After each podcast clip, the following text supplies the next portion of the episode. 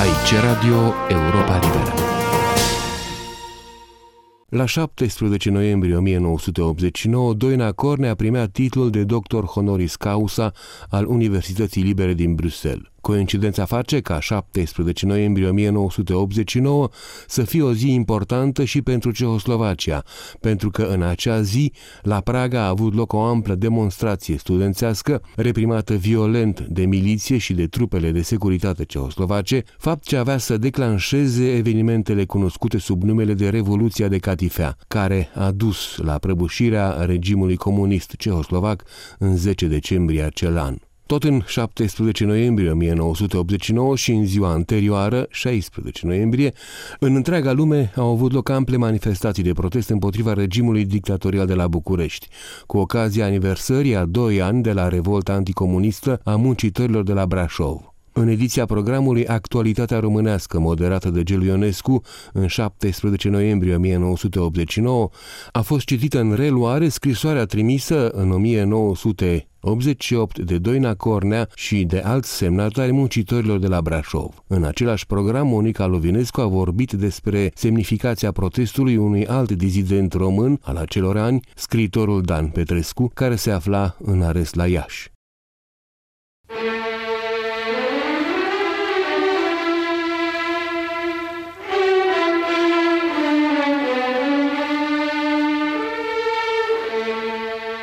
Actualitatea românească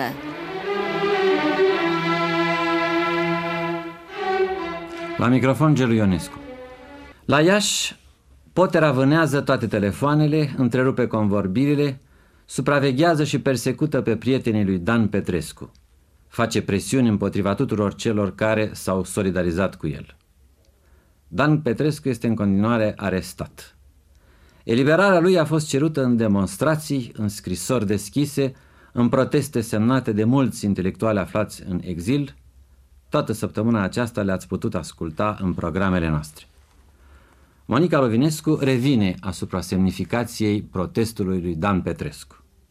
Întrebat într-un interviu difuzat de televiziunea franceză în ianuarie trecut de ce este disident, Dan Petrescu a răspuns – Pur și simplu pentru că cineva trebuia să facă acest lucru, să vorbească în calitatea sa de cetățean. Dacă poporul nu se exprimă, s-a sfârșit cu țara.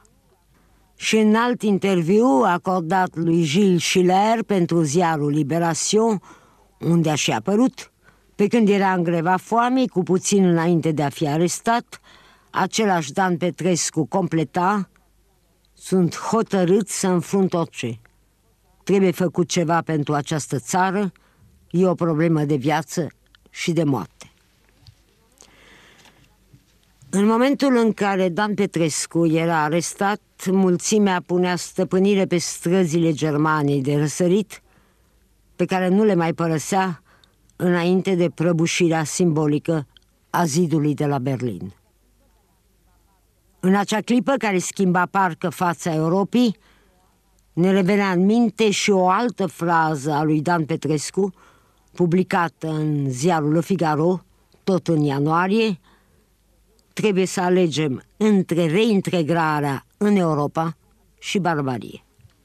Aceste afirmații își dobândesc tot sensul, nu doar acela de curaj și sacrificiu, ci pur și simplu istoric – pe fundalul imaginilor care din atâtea capitale ale comunismului din Est schimbă fulgerător tot ceea ce logic se putea prevedea.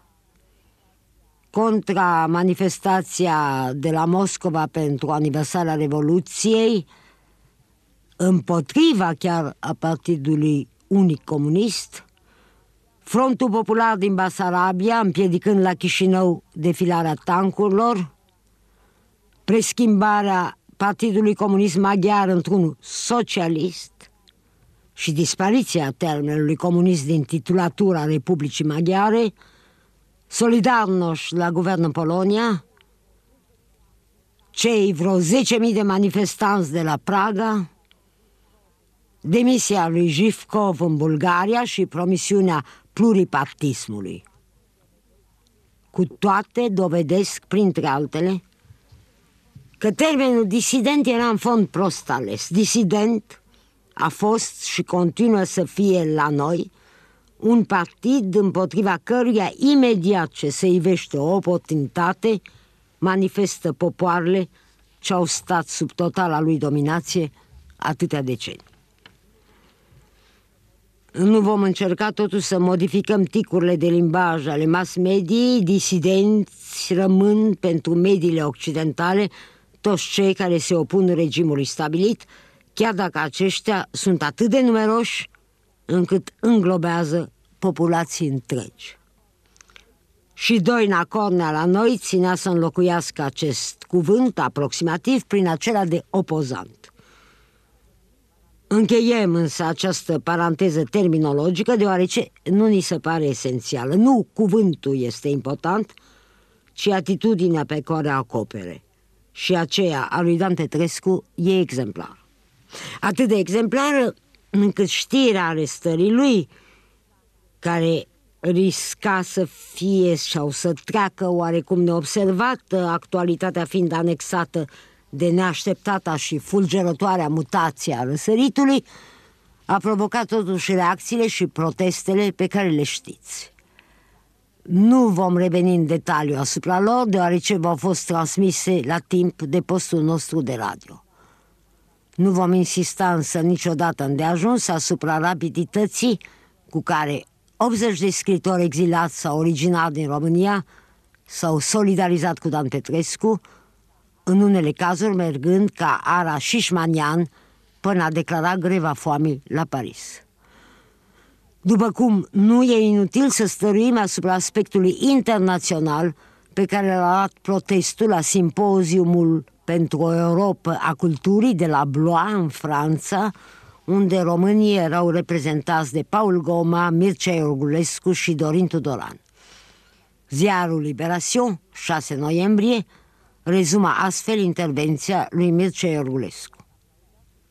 Îndelung aplaudat, Mircea Iorgulescu, critic literar român exilat în Franța din septembrie trecut, a refuzat să vorbească despre cultura europeană în numele intelectualilor români, spunând Doina Cornea, Mircea Dinescu sunt la închisoare în propriul lor domiciliu, Dan Petrescu în închisoare propriu-zisă. Pentru noi, românii, prezentul este un doliu. Am închis citatul. Trebuie să alegem, repeta Dan Petrescu, trebuie să alegem între Europa și barbadie. De ales s-a ales deocamdată la nivel oficial împotriva lui, dar pe cât timp? În orice caz, la Bloa, în timp ce Mircea Iorgulescu reamintea de la tribună clipele cernite prin care trece țara, printre participanți, Paul Goma și Dorin Tudoran făceau să circule un manifest de solidaritate cu Dan Petrescu, care era semnat de scriitori și artiști, unii cu totul prestigioși din întreaga Europa și nu doar de apus. Ați auzit aceste nume? Ne-am îngăduit să reamintim doar că trei din cei mai însemnați cineași polonezi au semnat protestul. Kislovski, al cărui decalog constituie unul din evenimentele de seamă ale festivalului de toamnă de la Paris, Cristian Zanussi și Polanski, acesta din urmă, scriind alături de numele lui Dan Petrescu, Trească România, atât de evident fiind pentru el că tânărul scriitor român vorbește numele nu al lui, nu numai al lui, ci al unei întregi țări înăbușite printre semnatarii din Polonia, aici înregistrăm și pe Adam Mihnic din Danemarca, din Ungaria, din Anglia, din Cecoslovacia, Antoni Lim, din Iugoslavia, din Italia, din Grecia, din Lituania, din Franța. Ne mai oprim la câteva nume de prim plan ale Franței intelectuale. Marc Ferro, istoric reputat, André Fontaine, directorul ziarului Le Monde, Paul Thibault, fostul director al revistei Esprit, romancierul Georges Emmanuel Clancier, Rico Sena, premiul concurs 1988. La 3-4 zile după arestarea lui Dan Petrescu, 80 de scriitori români din exil și 30 de intelectuali din toată area europeană, cuprinzând și Estul, au reacționat, deci, cu o rapiditate și o unitate ce nu erau probabil prevăzute de București. Se va fi crezut acolo, la nivelul unde s-a luat o astfel de hotărâre în total contrasens istoric, arestarea lui Dan Petrescu, că alimentați cu știri senzaționale, sosind zi după zi din țările cu regim comunist, despre unele se poate spune cu fost regim comunist, Occidentalii nu vor mai avea timp să fie atenți la o mică arestare undeva în Iași, izolați de restul lumii și unde telefoanele atâtor intelectuali sunt pur și simplu tăiate. Socoteală, după cum vedem, total eronat. S-a ținut seama cu atât mai mult de această arestare, cu cât ea e simbolică pentru contratimpul istoric, cum spuneam, de care nu doar noi pomenim, ci toate mediile și în ultima vreme nu numai din Occident. În plus, ca și Doina Cornea, ca și Mircea Dinescu, care i-a apărut în ultimele luni volumul Moartea citește ziarul, interzis în țară, nu numai în românește la Amsterdam, dar și în traducere franceză, germană și maghiară, ca și Gabriel Andreescu, ca și cei câțiva care au avut întrăzneala să spună tare ceea ce tot românul gândește mai mult sau mai puțin tainic, Dan Petrescu este destul de cunoscut în Occident, unde a apărut și la televiziune și în ziare, și cartea lui de convorbiri politice cu Liviu Cangiopol, ce-ar mai fi de spus, titlu inspirat din celebru Ce e de făcut al lui Lenin, va fi publicat, amintim, în ianuarie viitor în colecția revistei Agora din Statele Unite. E deci cunoscut.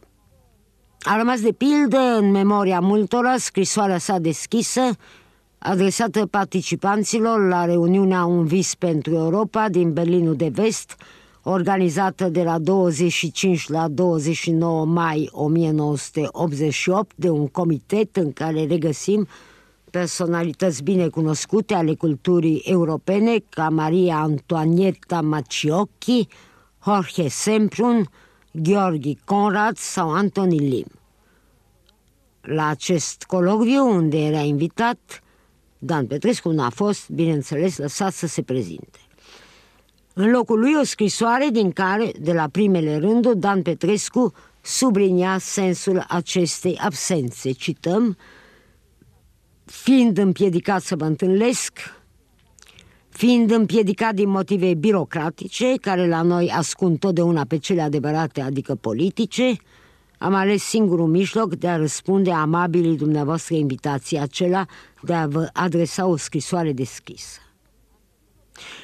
Am scris-o din punctul de vedere al unui mai mult sau mai puțin european. Sunt destul de rău plasat să vă pot vorbi pe larg de Europa, în timp ce enclava românească se desprinde continuu de vechiul continent pentru a se transforma într-un fel de teritoriu etnografic ce ar putea interesa numai pe antropologi. Am închis citatul.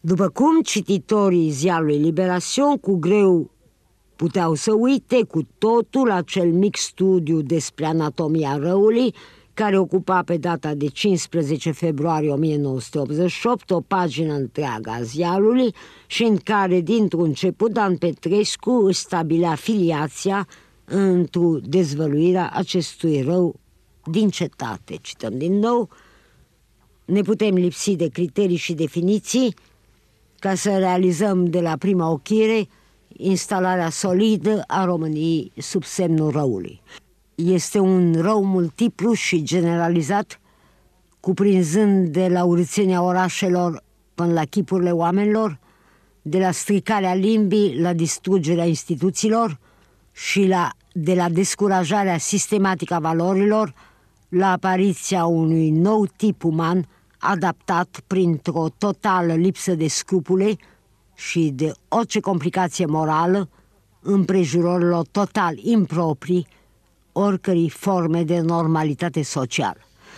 Întrebările care se nasc spontan în fața acestei crize profunde și cu urmări de lungă durată, încă imprevizibile, poate, scrie mai departe Dan Petrescu, poate firesc asupra cauzelor. De ce s-a întâmplat așa? Cum de s-a putut ajunge aici? Cine este vinovat de toată această decădere care pare fără sfârșit? Ori lămurirea acestor chestiuni incumbă fără doar și poate intelectualilor, ba chiar unora specializați, precum sociologii, psihologii și filozofii.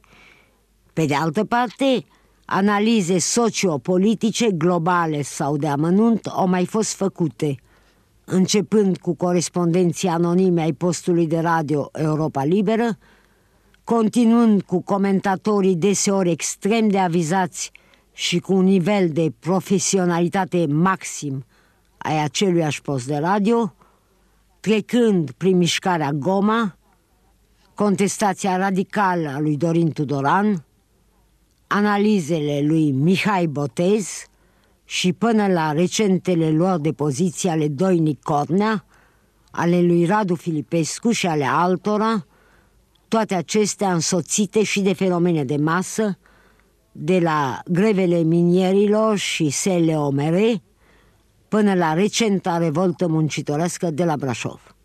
Tuturor acestor predecesori, surse sau evenimente, rândurile de față le sunt îndatorate, iar autorul lor li se simte solidar în dorința declarată de a numi rău ca atare, al diseca și a încerca în cele din urmă să sugereze remediile necesare. Oprim acest lung citat deoarece textul va fost transmis la momentul oportun și continuăm cu prilejurile pentru opinia occidentală de a-și aminti. De pildă, telespectatorii francezi a emisiunii Rezistance din 26 ianuarie trecut au văzut, alături de secvențele consacrate Doinic Cornea, și pe aceea în care Dan Petrescu, intervievat de doi reporteri ai agenției Gama, amintea cât de democratic și occidental era statul român între cele două războaie. Întrebat dacă nu ar putea cumva fi acuzat de paseism, el răspundea prompt și fără replică, din moment ce prezentul este un coșmar, poate că viitorul va fi mai bun dacă ne întoarcem la trecut.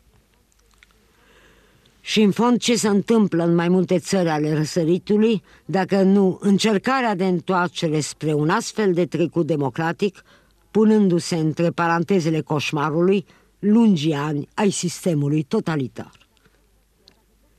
Iar dacă toți aceia care, rând pe rând, au văzut acest interviu la televiziunea franceză sau au fost prezenți la colocviu din Berlinul de Apus sau au citit studiul din ziarul Liberation, ar fi fost cu toții loviți de amnezie, petiția recentă semnată de Dan Petrescu alături de Doina Cornea, Gina și Dan Sâmpălean, Mariana Marin, Eugena Marande, Alexandru Tacu, Liviu Antonesei, Gabriela Iavolski, Filip Răduț și Luca Pițu, ar fi fost de ajuns pentru a-l readuce în actualitate.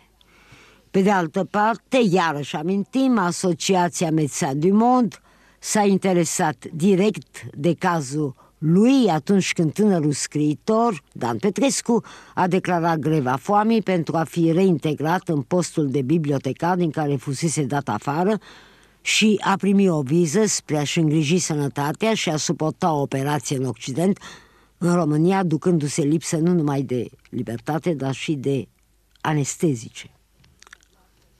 Iată tot atâtea motive pentru care regimul de la București s-a înșelat, dacă a crezut, fie doar o clipă, că arestarea lui Dan Petrescu, unul dintre cei mai consecvenți pe lungă durată disidenți români, ar putea trece neobservată. Din potrivă, în preziua de congres, ea a atras și mai mult atenția asupra insulei de nonsens istoric constituit de regimul de la București. Mai ales din momentul în care s-a aflat că și Doina Cornea la Cluj a declarat greva foamei în semn de protest și de solidaritate cu Dan Petrescu. Aici Radio Europa Liberă.